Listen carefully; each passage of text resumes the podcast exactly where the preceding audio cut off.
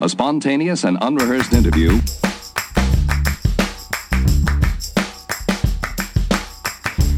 Hello, and welcome to the 73rd episode of Curiosityness.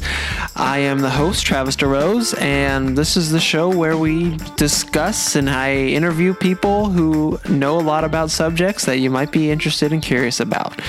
So, this episode, we're talking about Bigfoot, Sasquatch. I have on Daniel Perez. He is the editor of Bigfoot Times and the creator of Bigfoot Times, which is a, a journal newsletter that gets sent out and he Daniel has been doing this for nearly all of his life, ever since he was a teenager. So he has an incredible knowledge and understanding of Bigfoot and all the sightings and evidence and, you know, arguments in favor and against Bigfoot. So it was really fun to talk to him. He's got a great angle of attack at all this stuff where he's not saying stuff is conclusive. He'll talk about how the evidence looks leads a certain way or looks a certain way and you know it's just kind of speculation where you can't say you know do Bigfoot bury their dead? You know, he can't prove that. So he and he admits that stuff, which is great. So I think Daniel uh, takes a good angle at this stuff. So I think you'll appreciate it. And uh, it's just a fun, fun episode where we talk about Bigfoot sightings, footprints, photos and film of it, DNA evidence. Um, I think you'll really enjoy it. Oh, and what's interesting, I love this, is the population size. How there could be a small population which is similar to the wolverine, which is a real animal, which also has a small population. So I'm talking fast, I'm rambling because this is exciting. I'm going to stop now and let Daniel take over. So here is episode 73 with Daniel Perez. All right, Daniel, how's it going? It's going fine. Cool. Good to have you on. This is exciting. This is uh, fun stuff to talk about that I think everyone has, you know, encountered in their lifetime and is just kind of naturally intriguing, you know? It's a little bit different from the politics of the day, huh? Very true, yeah. You know, I was just up in, I just happened to be up in um, Santa Cruz a few days ago, and I stopped at the, the Bigfoot Museum by, I think it's Michael Rugg is his name. Yeah, Mike Rugg is the proprietor of that big Bigfoot museum, a small one, and it's been there. Oh, I'm thinking since 2008 or thereabouts. Yeah, no, that was pretty cool because I wasn't I wasn't planning on that. We had already scheduled this call, and I just happened to drive by that and stop by that, and and he was there, so we got to talk to him for a bit, and he knew you right away. I, I mentioned your name, and he said you were one of the youngest guys to come to him. That's true. That's true. That was uh, back when I was a teenager. I met him, and that was probably in the late '70s, early '80s. Wow. So I've been on the track. I've been on the track of Bigfoot for quite a while. Yeah, man, that's awesome. You you're you're in this for the long haul for sure, huh, Daniel? Uh because of my interest in the subject, you know, it just keeps going and going, and it hasn't been resolved. I mean, we're, no one is certain that Bigfoot is out there, but we think it is, but no one can prove it. How's that? Right. Yeah. So it's really is that the that's the end goal then, right there, is to kind of get some definitive evidence. Well, that's a good question. If that's the end goal for many of the researchers or investigators, because you got to remember the current crop of investigators and researchers are now turning to social media and turning to likes on tweets and whatever it is. Mm. And it seems like maybe there is no end goal. Maybe it's just it's just amusement for the day and it's just like I was just talking with some people that are investigating some activity in the Ozarks in Missouri and uh, I asked them that very question. It's just like I said, is there any end game, any end goal in terms of trying to get one or get some physical evidence? And they seem to be a little bit of a lo- at a loss as to answering that question. Hmm, interesting. So it's just kind of been. I mean, I can imagine that people would just kind of jump on board just to get the the likes and the publicity and the TV shows and all that stuff, huh? Well, sure. Uh, in fact, I'm, I'm pretty confident, you know, with finding Bigfoot, those people, the four people that were on that show, mm-hmm. they didn't become household names to the American public, but they became household names to the Bigfoot community that follows this stuff. Okay. And so now, uh, December, starting in December on the Travel Channel, there's going to be a new show called Expedition Bigfoot. And this time, it's almost the same recipe as far as I can see because they have one woman as part of a team with a bunch of guys. And uh, I guess maybe they're copycatting a little bit, finding Bigfoot. And again, it, it's going to the television. And I wrote about that in the latest edition of the Bigfoot Times, and maybe a little bit sarcastically, or I wrote that uh, I said, I can assure you that probably none of the evidence they collect will ever be reviewed in a peer reviewed scholarly journal. So, okay. Yeah, so I guess what I guess I can kind of you're kind of leading me on it, but yeah, what are your what are your thoughts of shows like that really, or or those folks who are well? I think I think it it engages the public momentarily, and it's entertainment. But in terms of serious science, let's just put it this way: you got to cut the fat from the meat, and when you start looking at all these shows there really is some content wrapped around a bunch of fat, and it's just like you just have to know what to look for because I've I've been in discussions with one of the people from Finding Bigfoot, Cliff Barackman, who lives up in Portland, Oregon, and he's done some really fine work, and we've had some very specific discussions about very specific cases that I was intrigued by, like a photo of. Uh, I guess one of them, a Bigfoot, I guess it was a camera trip photo mm-hmm. where there's the subject is squatting down and the owner of the property was wondering about the apples being stolen from the tree and he was wondering who did it so he put the camera trap up and he got this and it sure looks like a bigfoot that has i guess you would maybe think mange or something because it looks like it's got a bunch of spots where there's no hair, and it looks really interesting. And so that is one of the the meaty portions that is worthy of further discussion. A lot of the other stuff you just kind of have to put aside and just keep moving. I see. That's I mean that's a fair point. They're trying to entertain people on a TV show and and keep them watching after the you know come back after the commercial break. So their their motives are a little different for a, a show like that on the Travel Channel. Yeah, yeah. exactly. Right. And, and and the thing is, it's just like, I mean, there there's good and bad to it. I think mostly good because an, another generation of individuals become hooked and interested in the subject matter. And in fact, my introduction to the Bigfoot world was when I was about 10 years old by a movie called The Legend of Boggy Creek and that was about 1973. And prior to that time, I didn't know anything about the subject. There was no internet. Uh, so most of the information you got was either from a newspaper, from a book that you got li- from the library, or from a television program. In this case, I saw The Legend of Boggy Creek at a theater.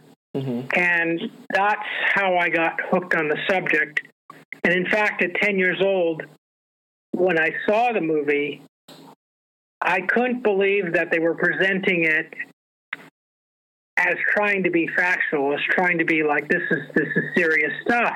Mm-hmm. And so I started going to the library and checking books out on the Bigfoot subject. And I thought, well, that's interesting. All of these people are claiming to have seen stuff, and one thing led to another. And so I just over the years became a Bigfoot investigator and researcher. And all these years later, into 2019, I'm still doing it with the same rigor as back then. nice man i love that daniel where it just kind of you just slowly got into it and it just snowballed and it's it's just has you hooked huh and now i'm hooked because the idea that in north america the United States, Canada, that we have that there's a possibility that there could be another primate living here like us, but completely undetected by modern science. And modern science really has largely ignored the whole thing. uh, and so I'm intrigued by the possibility that there's something out there. And it's just like you would think that these things, maybe millions of years ago, they could have existed, but now, today, it seems almost impossible. Mm-hmm. Yet all you have to do is log on to the BFRO website and you'll see some current sightings there, current reports from all over the United States. And it's hard to believe, but when you get out there in the field and you start looking around in some of the areas where these reports are taking place, it all starts to make sense because there's a lot of as, as populated as the United States is, as California, there's a lot of places out there that, where there's very little people mm-hmm. and a lot of woods. Right. So okay, so that kind of leads to sort of a question where I mean, you know, with your experience and time devoted to this and all the research that you've spent into this, what does it seem the evidence is leading to that like how would you describe what Bigfoot is? Like is it a like a a singular creature? Is it a species? Like what uh, you know, how, well, how can you describe it? They based on the reports from all over the United States, there would be zero possibility that it would be a singular spe- a singular animal. Right. I mean, if it were a singular animal, it would die off, and that would be the end of that. Yeah. There's more. The logical conclusion is we have a population of these things. How many I don't know that are breeding and continuing on to this very day. And when I say that to a casual person who hasn't doesn't investigate or research the subject, you would think that uh, this is absolute lunacy. But it's just like that's what the information, the data from the reports from the witnesses seems to be telling us that we have a population out there, and it's just like it's you could almost think of it like a a person, hair covered, living in the woods, but not like a man in any sense that there's no civilization there. It's just uh, a wild animal going about its business, uh, living, finding mates, and eating. Man, and it's just, yeah. Well, I imagine it's because there's so many questions that people have where it's like, you know, well, how is it so? How is it so elusive that we haven't been able to kind of see one of these species and everything? But it's, I mean, how do you answer those kinds of questions? Well, here's the thing. It's just like there can't be many of them. Uh-huh. Let's just say, for the sake of argument, a round number 5,000 or 10,000 in all of the United States and Canada. Okay. That is, if you were to just say there's 10,000 of them in North America for the sake of argument, that is almost nothing in terms of a population. When in the state of Ohio, you have over a million deer mm. just in one state. Right. And so all of a sudden you have 10,000, but spread out all over North America. That's a very small number. And so that would not imply, but the logic behind that is that very few people would see them. Uh, and that's that's what's happening. It's just like there are sightings, but it's not by. Uh, it's just like you and I can walk out of our front door and at any given time we'll probably see a cat or a dog because they're extremely common. I don't even know how many cats and dogs there are in the United States, but I'm sure there are millions. And that's why having a sighting of a cat and dog is no big deal. It happens all the time and no one no one says, "Oh, I saw a dog, I saw a cat," because it happens all the time. Mm-hmm. It's not a big deal.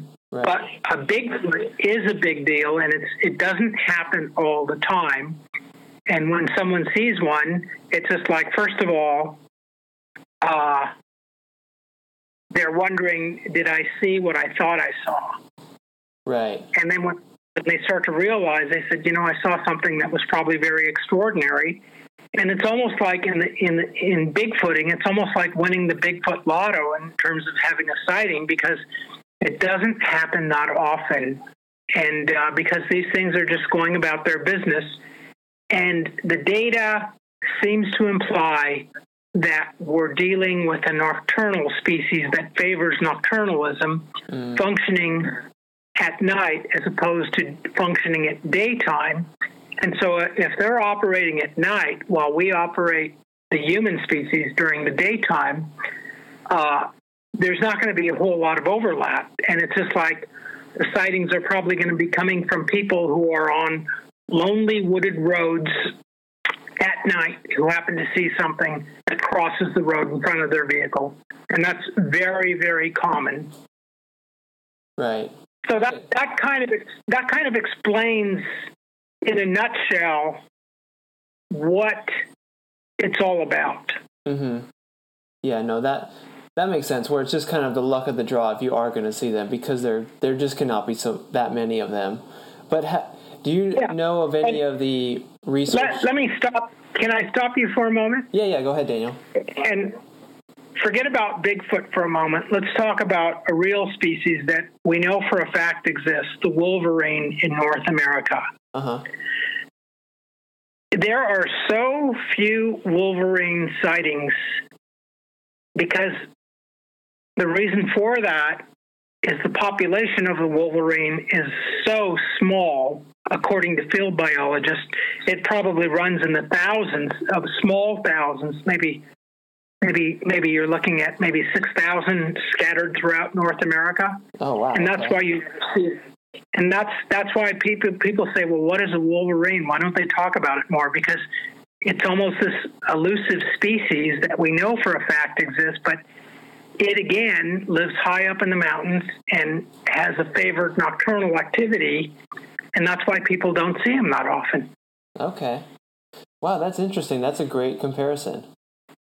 It's a great analogy. Yeah. No, that's awesome. And then, so, okay, well, that kind of answered my question then, because I was curious if there's been, you know, research into what kind of is the smallest population that could support a species and they could continue to you know to live on without really that, going extinct and having genetic you know whatever. That, that's the that's the million dollar question. It's just like dr jeff meldrum at idaho state university in pocatello has opened that or has kind of made the comparison of a Bigfoot population to a bear population, and bear population in certain, certain living in certain areas, and trying to take the, the bear data and extrapolate it uh, to where you could say, like, okay, this might give us a fair number as to how many Bigfoot there might be in North America.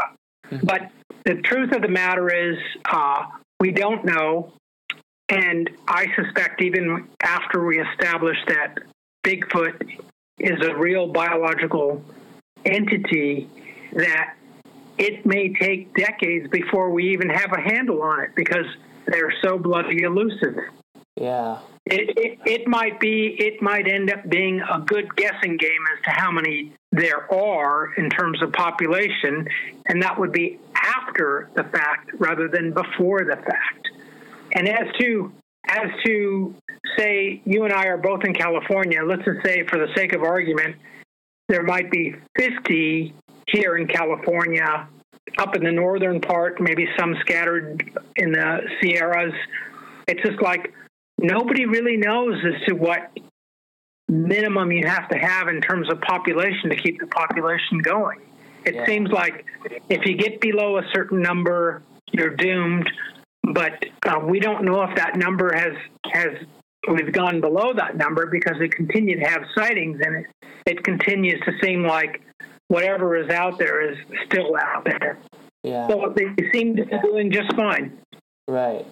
Man, interesting. So, and then does I mean the fact that we haven't really I mean there are sightings and there's you know footage and photos and everything um but is it really is it just kind of the fact do you think that there's just not many of them or do they do they seem to have behaviors where they're just very you know elusive or skittish or extremely well at hiding or something like that? Well again everything i'm saying to you would be speculation based yeah. on the data that's available. Right. And i would suspect what's out there is probably the second most intelligent primate on the planet, the second most intelligent life form on the planet, and that it probably has the capacity to know a lot of things in terms of uh, what people are doing out in the woods in their area as to when they need to be alert and when they don't need to be alert. And so that might give them the benefit of being able to hide at a moment's notice. Right. But again, I don't I don't know. It's just like if it was just some dumb wild ape, you would think that like the gorilla, uh, and I wouldn't say the gorilla is dumb, but we would have discovered it a long time ago. But we have not. That is not the case. Yeah, man. So uh, yeah, like to, kind of talking about the you know the brain size or anything like that. Has there been any um, fossils that have been found or anything like that? No. In fact, that's that's one of the big arguments against the reality of Bigfoot as a biological entity is that never once, to my knowledge, has anyone brought forward uh, bones that would indicate these species that a species is out there. Yeah. Uh, there have been reports of people finding bones and seeing dead bodies, but no one can prove what they claim. Uh, in fact, in 1967, two girls out in Happy Camp, California, claimed that they were out in the woods looking for those Chinese bottles that apparently were thrown in the woods by, I guess, when they had Chinese encampments. And uh, instead, on this fire trail, they came upon a dead Bigfoot, or so they say. Mm-hmm. But they never went back to take a picture of it, and no one ever, no one else could ever verify that this was the case. And so, it's a story. Yeah. But had had they been able to take some, you know, to get some physical evidence of what they saw, uh, we may have solved the Bigfoot mystery way back in 1967. Mm-hmm.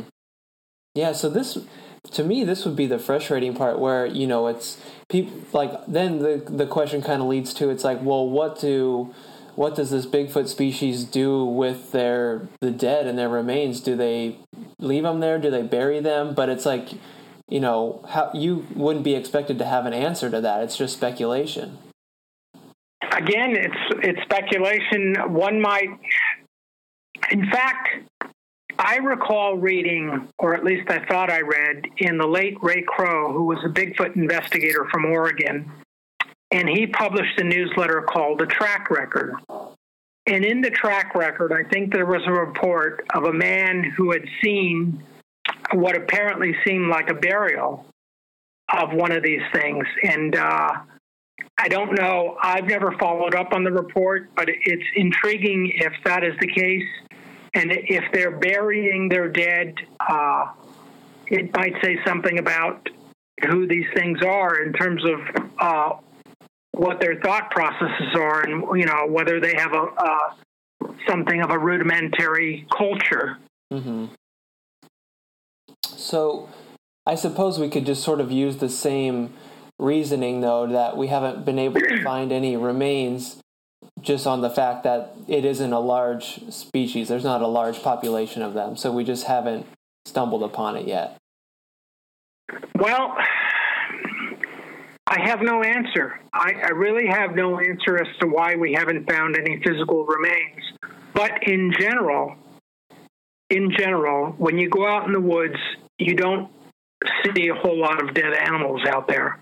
Yeah, that's true. And one of the few one of the few times a buddy and I went hiking here in Southern California, out in the Palm Springs area, high up in the mountains. And I guess I, I probably forgot that there were uh, bighorn sheep or sheep up in the mountains. Mm-hmm. Uh, we, we saw some sheep up there, which was interesting in itself. But we came upon the skull and the the what do you call them? The antlers Right. of a sheep Yeah. way high up in the mountain, and it was one of the few times where I've seen uh, the remains of a dead animal, the, the skeletal remains, and we both got the impression like probably a mountain lion or something had drug it up this kind of mountainside where you could kind of hike up, and it was kind of hidden behind some rocks. Mm-hmm. And that's the impression we got. I took some photos, and again, that was the first and only, not the first, but where I really saw what I would consider substantial remains of uh, a dead animal. Right. But that's few and far between. Yeah. Yeah, that's a good point. I've never even I haven't seen that at all, but I generally stick to like national park, like fairly heavily populated paths and trails and stuff. So that may be different. Um, yeah. Yeah. Uh, so I'm curious about the about the Wolverine. If why do you think that? Because we have like there's not really a dispute as if the Wolverine exists or or not. Is there? No, absolutely not. We, we, the wolverine is a factual animal. There's no question that it exists. But because the numbers are so low, there, you could probably ask a hundred people the next time you go out to the shopping mall, and probably not one of them could tell you that they've seen a wolverine with their own eyeballs. Yeah, because they're so. But you ask those hundred people, have you ever seen a dog, a cat, or a deer and you'll probably get 99 of those people who will say, "Oh yeah." Right. The only Wolverine they've probably seen is uh, Hugh Jackman, I would guess. Yeah, a Wolverine on TV. Yeah. That's it. so why do you is, any like thoughts as to why we've definitively, you know, that the Wolverine is an animal but Bigfoot is still unproven? because we have no physical evidence. Okay. And we've we've just I mean, found that, the physical that, evidence that, for the Wolverine. That, that is science does not accept Bigfoot. Uh, the the the scientific community that from established universities worldwide does not accept Bigfoot as a real biological species at this point in time. Mm-hmm. Uh, if if a body were collected and brought in uh, that many people could examine from the scientific community, then they would there would be no question that Bigfoot is a real biological entity. Right.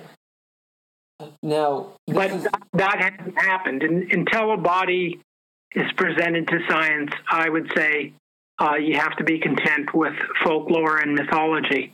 Yeah. But that doesn't mean that doesn't mean just because they're folklore and mythology today doesn't mean they're not going to be fact tomorrow. Right. Yeah. No. Totally. It doesn't. Nothing's been proven or disproven, really. Yeah. And and over the years since January of 1998 to the present time, I published a monthly newsletter on the subject called the Bigfoot Times to bring readers up to speed on the current information. And when I started publishing the Bigfoot Times newsletter, there were other newsletters that were also being distributed in the United States. And what happened, the internet started encroaching on people's lives more and more, and people started relying on the internet and so the paper newsletter that was mailed out kind of went by the wayside. And uh, the only one that survived was uh, the Bigfoot Times, which I publish. Nice. That's awesome. Congrats, Daniel. Yeah. No, that that's very cool that you've been that you've been doing this for so long. That's that's awesome. That's a big accomplishment. Very cool. Over oh, the newsletter has been published for over twenty years, Man. and uh, I'm very proud of it. Yeah. No, that's great. Um, so just to kind of jump back, I, this is something you know Michael Michael Rugg just threw a you know a ton of information at me, but he mentioned a lot of stuff about um, some interesting stuff about DNA evidence that's you know pointed to the fact that or it hasn't been able to be identified as a, a species that we know of and things like that. Can you talk about you know maybe some of the DNA evidence that's out there? Well, everything that I know has everything that, in fact, I was just reading about that in a current book on the subject, uh, Bigfoot and DNA, and it's just like as far as I'm concerned, everything out there is inconclusive at the present time. Mm-hmm. And it's just like some of the stuff is interesting and some of the personalities behind the collections of some of this data is interesting. It may be, but until it's written up in a peer reviewed journal uh, where it definitely states that this is from an unknown species, I will just sit on the fence on the matter. I see. And I mean, even if it's, would something being written up in a, you know, in a peer reviewed journal saying that it's from an unknown species, that wouldn't even, what would that really accomplish or prove? I, I think, I think if it were written up in a, the journal Nature by very well known scientist that was peer reviewed, and they stated that this DNA or whatever it is they're analyzing indicates the presence of an unknown primate in North America, I think that would get a lot of people talking instantly about the subject matter. Oh, yeah, totally. No, you're right. I can definitely imagine that. So, is there maybe do you feel that there's kind of a hesitance um, around you know the scientific community to kind of do something like that just because of the way the perception of it or anything? I think I think a lot of established scientists kind of steer clear of the whole matter because even today it's a little bit taboo. But there, there's a lot of people that are interested, and it's just like I try to keep abreast on all aspects of the subject matter, and it's just like there's nothing out there in terms of DNA that has been collected that really impresses me. Mm-hmm. Uh, there was a fellow, I think in 2011, Justin Smeja in Northern California, who claimed that he shot and killed a juvenile Bigfoot and that they collected blood that dripped on his boots. And then subsequent analysis of the blood on his boots indicated that it was a black bear. Mm. So it, it's just like when they do stuff in terms of analysis, sometimes what is hoped for is not always what comes out in the end. Yeah. Well, no, that's that's understandable.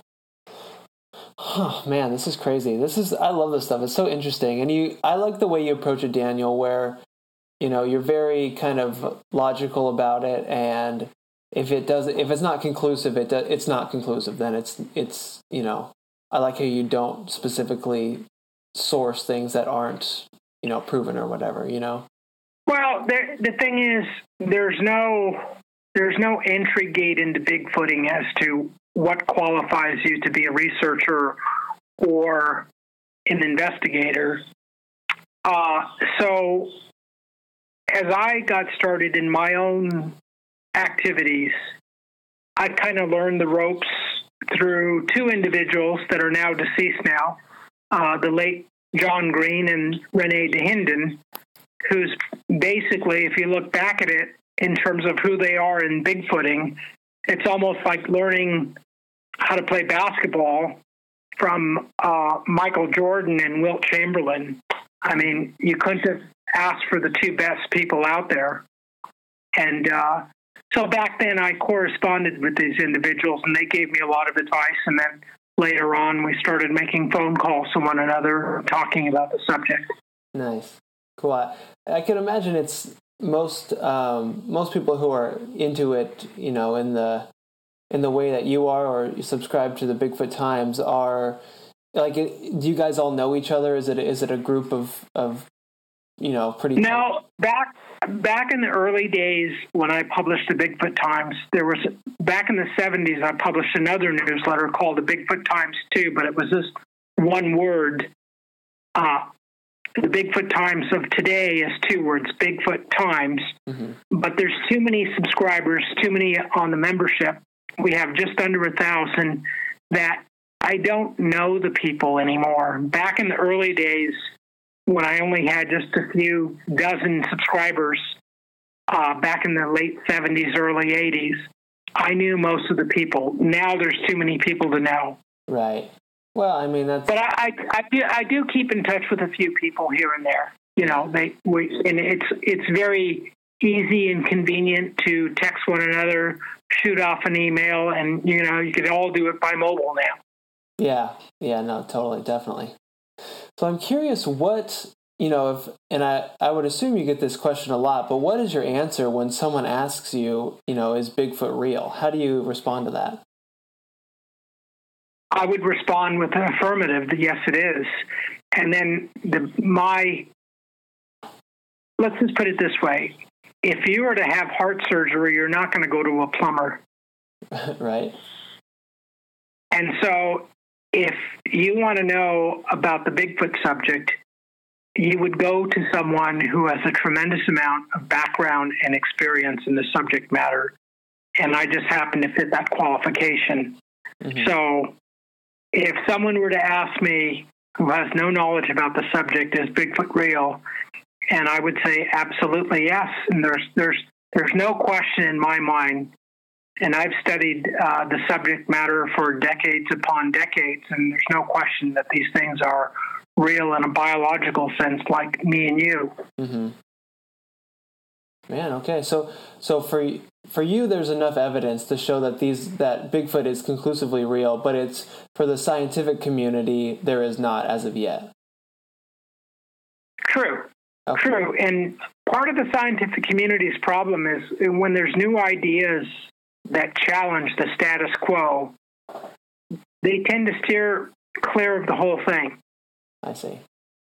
And a, a lot of people in the scientific community, based on their training, uh, would probably say, they say, would say, well, first you should rephrase that question and ask, what is the probability that Bigfoot is real?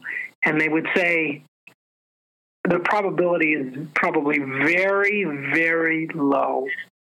But if you were to ask me, I would say, forget about probability we just want to know what you think. And my thinking would be that yes, they are real, uh, real biological species out there, few in number that are very nocturnal, very secretive, and uh, they just go about their business, and you don't see them all the time.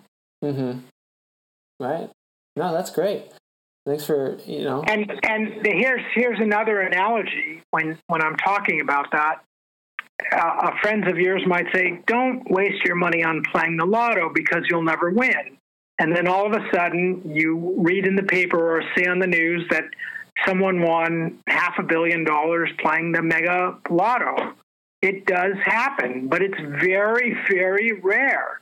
So the, the probability, the probability of winning any lotto is very, very small. But in reality, people do win. So that's that's how you could make an analogy to the Bigfoot subject, mm-hmm. as far as I'm concerned. Right. No, I can understand that. I, I see that analogy. Um, so I guess kind of with that, what is? Do you have any? You know, I don't know. Like, do you have a hope for the future or a goal or something that you see um, well, the, the goal in the future is to establish physical evidence. Uh, hopefully, by the time my life is over, that we've established that Bigfoot is physically real. Yeah. That that is my when we when we spoke earlier about the end game. That is my end game. Okay. The business of, of getting more video or nighttime video that you could have on these television programs, uh, that's all fine and dandy, but that doesn't prove it. The only thing that's going to prove it is a body. Yeah. And I've I've said this from the get go, and uh, until you have a body, you have nothing. Yeah. And as grisly as it may sound, uh, that's what it's going to take to prove this species. Right. No, totally. and, and a lot of people think that hair's hair and DNA is going to prove it, but it's just like well, something is as improbable and as fantastic as Bigfoot, which is almost saying like Santa Claus exists, it's going to take a body to do it as opposed to just a DNA sample, in my view.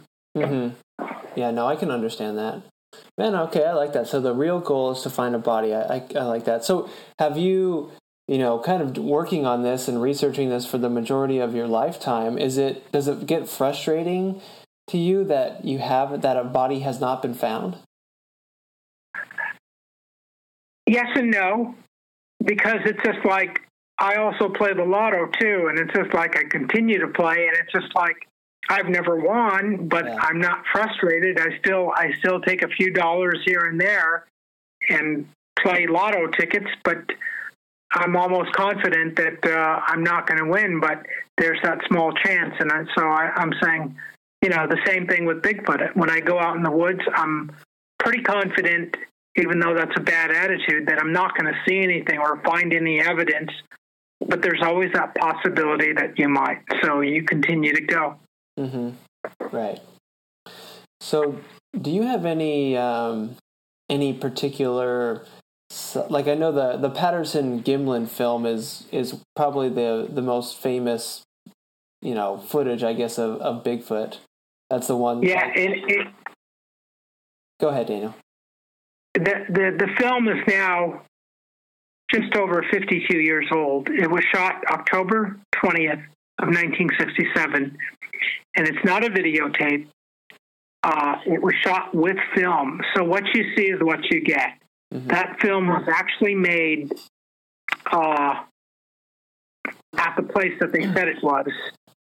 Uh, there's there's no faking that, and it was processed the very next day, and it was shown for the first time on a screen uh, October 22nd on Sunday in Yakima, Washington. Okay. And the guy the guy who very first saw the film, Roger Patterson's brother-in-law, Al DeAtley, which is which is really the irony of it, died exactly 52 years to the day. He died October 21st of 2019 at the age of 85.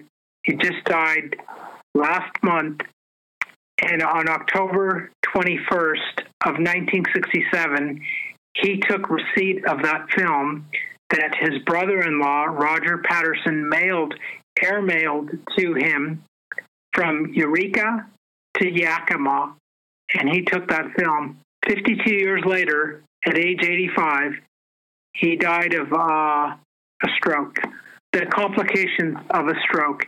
And so the irony of that, uh, and and but the beauty of it, it is film, and film is, believe it or not, is is uh, Kodachrome film is very sharp and that the images that he took were actually very sharp and that you could see quite a lot of detail and that uh, there's there's no indication that anything is fake about the film. And all you know you could say till you're blue in the face that it's fake but no one has ever put a finger on it to say like what's fake about the film. It's just the fact that you see this thing on a screen and your first reaction, that's impossible, that can't be happening. So your instinct says that's a fake film. Right. It's not based. It's not based on uh, being analytical or scientific in terms of analysis of the film itself. But yeah, 52 years later, the PG film or the Patterson Gimlin film is still the crowning glory of all of Bigfooting because here's what happened. You had two eyewitnesses. Uh, Roger Patterson, who's since passed away in, I think, January of 73 or 72, and Bob Gimlin, who's still living, who still stands by his story. You have two eyewitnesses to the event. Uh, you have Roger, who took a film of what he saw. Uh, so you have the film as evidence. After that, they took movie footage of the tracks in the ground that were left behind. So there is your evidence of footprints in the ground. So they took movie film of the footprints. And then after that, they took plaster of Paris castings of the tracks. And so there's a whole lot of associated evidence with that one particular film. And even today, uh, that film site is still locatable.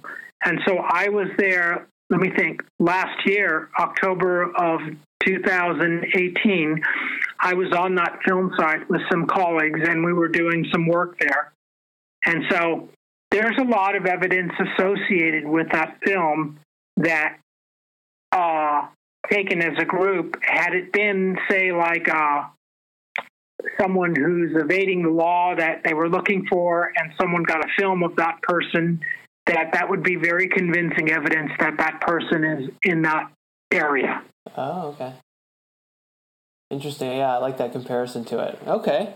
So in your kind of a does that seem to be one of the, you know, kind of best like that's just that's the famous one. Is it is it is it popular and famous rightly so or is there uh, some other good um, you know, photos or or videos that maybe we're not aware of?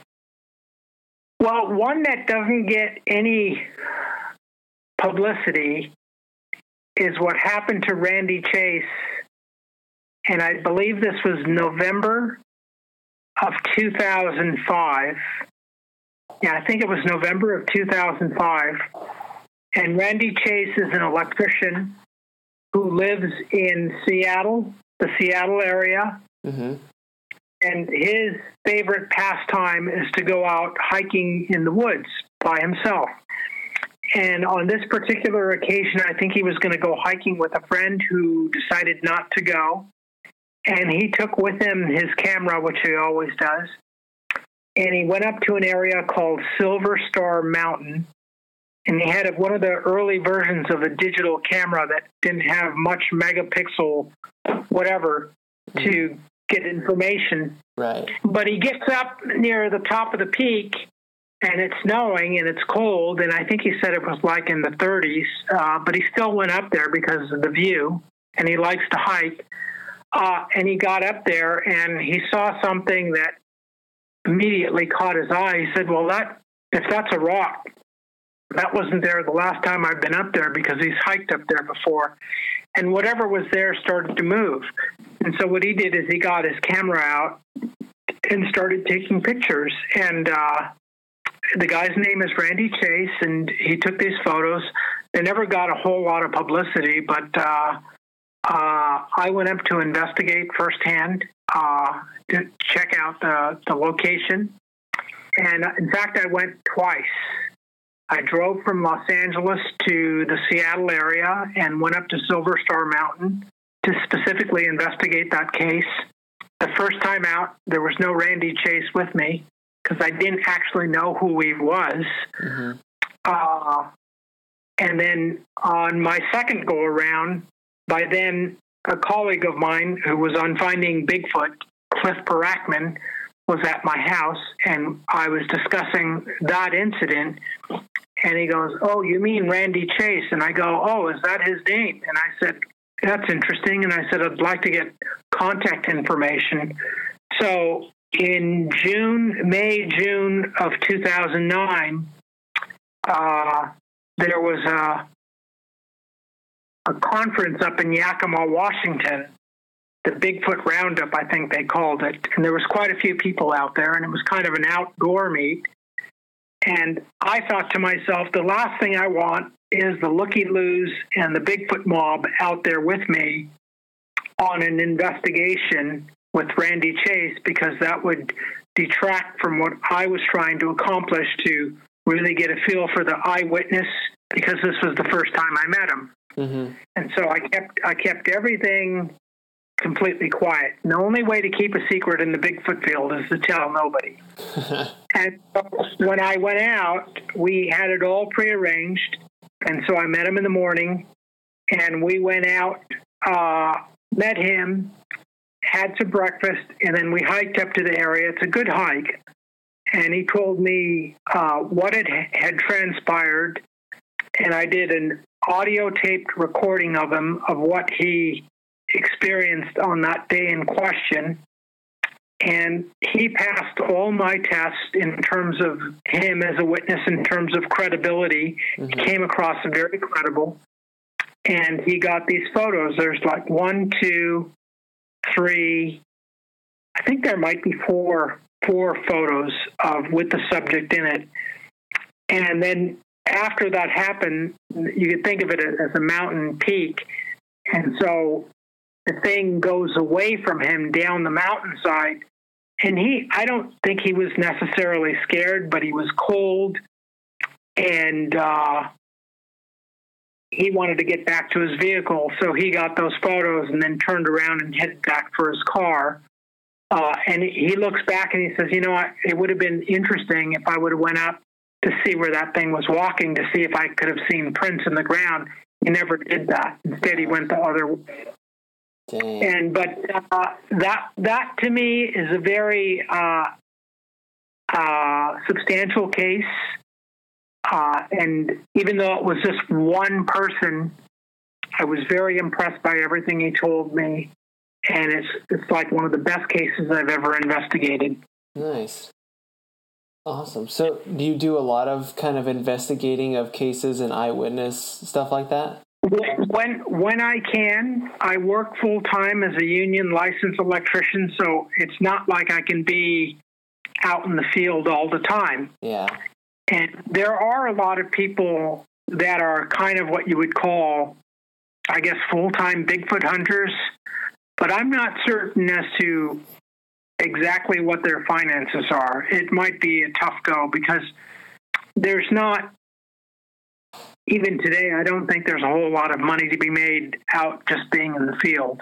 Mm-hmm. There is a lot. There is some money to be made having an Instagram account and having followers and posting everything that you can. And it's just like that's just not me. Right. Yeah. No, I get that. Man, well, this is awesome, Daniel. I love talking to you. This is super interesting and fun to to, to dive into. Um, so, can you share Well- with people? Oh, go ahead. It's just the the thing is, it's just like there's different degrees of Bigfooters out there. Mm-hmm. There's some people who know a lot about the subject matter, and then there's a lot of people who wish they knew a lot about the subject matter but don't. Yeah. I just happen I just happen to have been around for a very long amount of time. I know a lot about the specifics about a lot of cases. I've been all over the United States investigating. Uh, in 1996, I took my motorhome all the way to the East Coast and back, uh, uh, investigating these reports. And I was I met a lot of people and talked with a lot of eyewitnesses, and I was very impressed by what I was what I was told. Mm-hmm. And I'm continuing to do it. And it's just like I do it as often as I can. Nice. Yeah, no, I, I appreciate you sharing all this stuff, and because I fall into that second camp where I just find it so interesting, and I just I wish I knew more, but there's there's so much out there too, and it's hard to. I mean, doing an internet search, it- it's tough to sift through the amount of information that's out there. Yeah, that's that's true. And there's a lot of Bigfooters that are strictly their Bigfooting is they're digital keyboard warriors, as a friend of mine put it, in the sense that all of their Bigfooting is done behind a computer screen, and that's it.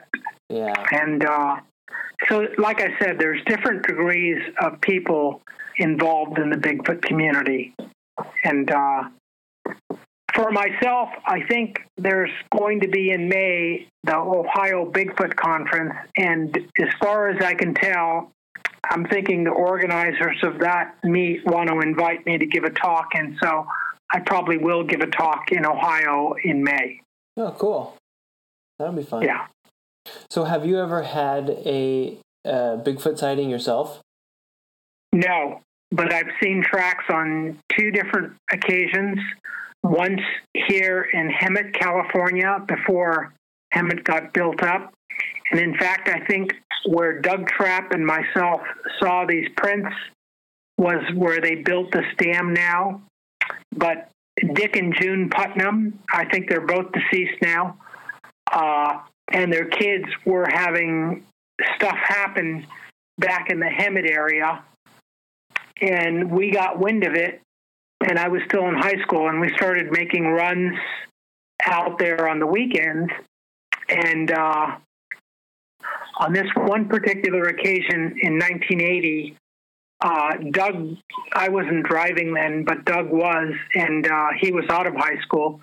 So we decided to go out there and look around and to my memory it had rained quite a bit before. And it was just a nice drive out there and we didn't tell anyone we were going to be out there. And so to my memory we went to dick and june putnam's house and nobody was home so we said, okay, let's just kind of look around, you know. And uh, it had rained so much, the dirt roads that we were on back there, uh, there was no paved roads. They were just all dirt roads. That they were kind of rutted, where you had to take your vehicle and kind of drive around the big rutting from the rain. And so we got to an area where there was like a little creek that was started by the rain. And for those people who don't know, Hemet is kind of halfway in between San Diego and Los Angeles. Mm-hmm.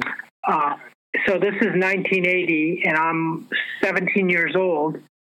And so we're looking around, and I think we both noticed at the same time. We looked down, and uh, we, I think he said, like, "Holy crap!" And I, I'm, I looked at him, and I, I, I'm not sure if I said anything, but I had that expression on my face like, holy smokes. and there were these tracks that were right by the creek that came, I think, on one side of the creek. Got to remember, this is 1980, so it's almost like 40 years ago, huh? Yeah. See, 20, 20, 39 years ago. So it's on one side of the creek, and then it comes on the other side of the creek. And it looked like there was a tree there, and it looked like it kind of steered around the tree because the tree was very low hanging and it looked like whatever kind of went around not to hit its head or whatever. At least that's what we thought it did. And he had plaster of Paris and he tried to make a plaster of Paris casting. And it kind of broke up because I guess the plaster was already moist or whatever, but we didn't we didn't get a casting. I got some photos, but the photos weren't really that good. And this was like on an Instamatic 110 camera but was, what was very clear to me was the heel, and the heel was very big, uh, and where you could see the heel indentation in the ground. It was kind of like sandy dirt, and uh, that was the first time I saw tracks. And then in August of 1986, I got a call from CNN, which was, I guess, young at the time, and they told me about uh, the Monache Meadows up in Inyo National Forest about some bridge builders who had had a sighting just recently. And so I said, Oh, that's interesting. And so I had a couple of days off from work and I drove out there and I happened to bump into the construction crew. They were building a footbridge across the Kern River and they were camped out there with a tent out in the wilds. And one of these things, a Bigfoot had come in and scared the crap out of them, so much so that when this happened, that they left the area and then came back. And so I get out to them and I I'm doing a taped interview with them and that we're sitting at a makeshift table that they had made for their lunch and so they started to tell me what had transpired. And uh, one of the guys says the sound that it made was like a stadium loudspeaker three feet three feet in front of you. He said it was that loud, and he said because of the volume, the volume was so heavy and it was so powerful.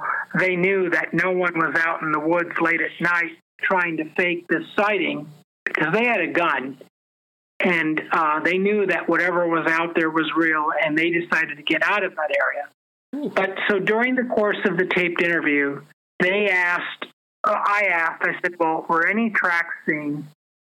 And uh, they said, "Yeah." In fact, uh, then I stopped the tape real quick, and I said, uh, "I said, really?" I said, "Are there?" And I was there within a week or a week and a half after the fact and they said, "Yeah, the tracks are up here." And so I said, "Hey, let's let's let's go see if we could see them." And so we went to go look at the tracks, and it was in very sandy soil. The tracks weren't very good, but there they were. And I think I measured one, and it was just short of 14 inches.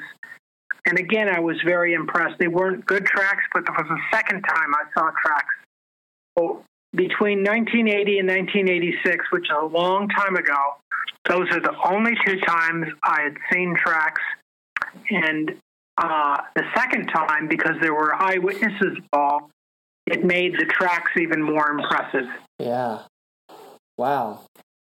Man, that's crazy. Thank you for sharing those stories. Those are fun.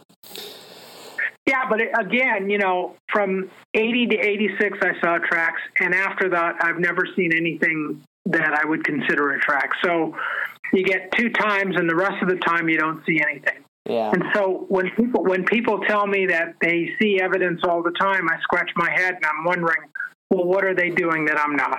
Right. Yeah, that's a good point. Yeah. Man.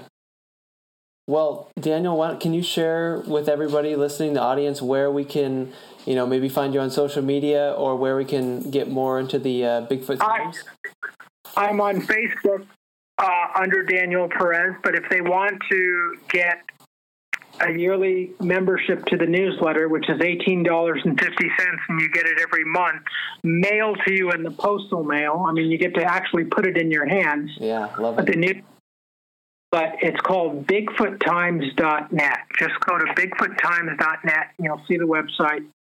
And it is the only newsletter in the world that is still published and is still mailed out to the readership. Nice. So if people like me on your podcast here, they're going to love the newsletter. Cool. No, definitely. Well, I'll throw a link to that in the show notes so folks can easily click on that and, and check that stuff out for sure. Um, man, this is great. Do you is there anything else you'd like to you know share or perhaps ask of the audience or anything like that?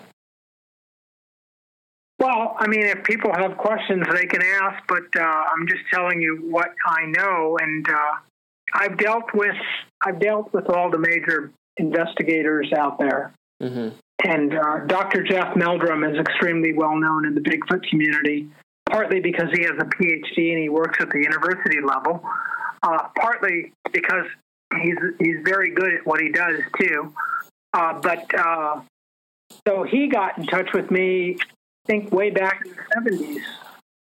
And he wrote a letter because I was publishing enough at the time. Mm-hmm. And so he wrote to me, and so, and we're still in touch. He's, he actually gets the newsletter today. And uh, who else is uh, uh, Finding Bigfoot Matt Moneymaker from Finding Bigfoot actually reached out to me in a telephone call back in 1989. So I was one of the first people to ever know him as a Bigfoot investigator. cool. Yeah. Man, well, yeah. Thanks again, Daniel, for coming on and you know taking the time to share all this stuff. I love it, and uh, yeah, I really hope that something. Uh, it would be so fun to find you know a body or or something more conclusive like that, and really see this push into the mainstream and everything. That would just be. Well, if if, if the body is found, as far as I'm concerned, that event will probably be as big as the moonwalk. Uh, yeah, totally. I could imagine. Yeah. Cool. Well, thank you, Daniel. I'll let you get going. Won't take up any of your time, but uh, yeah, appreciate it again. Thank you so much. Well, thank you for having me, and uh, very good. Well, there you have it. Thank you to Daniel for being on the show. Thank you to you for listening all the way through. Appreciate it. Hope you enjoyed the episode. And I'm curious, what are your thoughts? Do you think Bigfoot is real or not? Are you on the fence? Do you think it's possible or it's unlikely, uh, send me an email to travis at curiosityness.com and tell me, or find me on social media.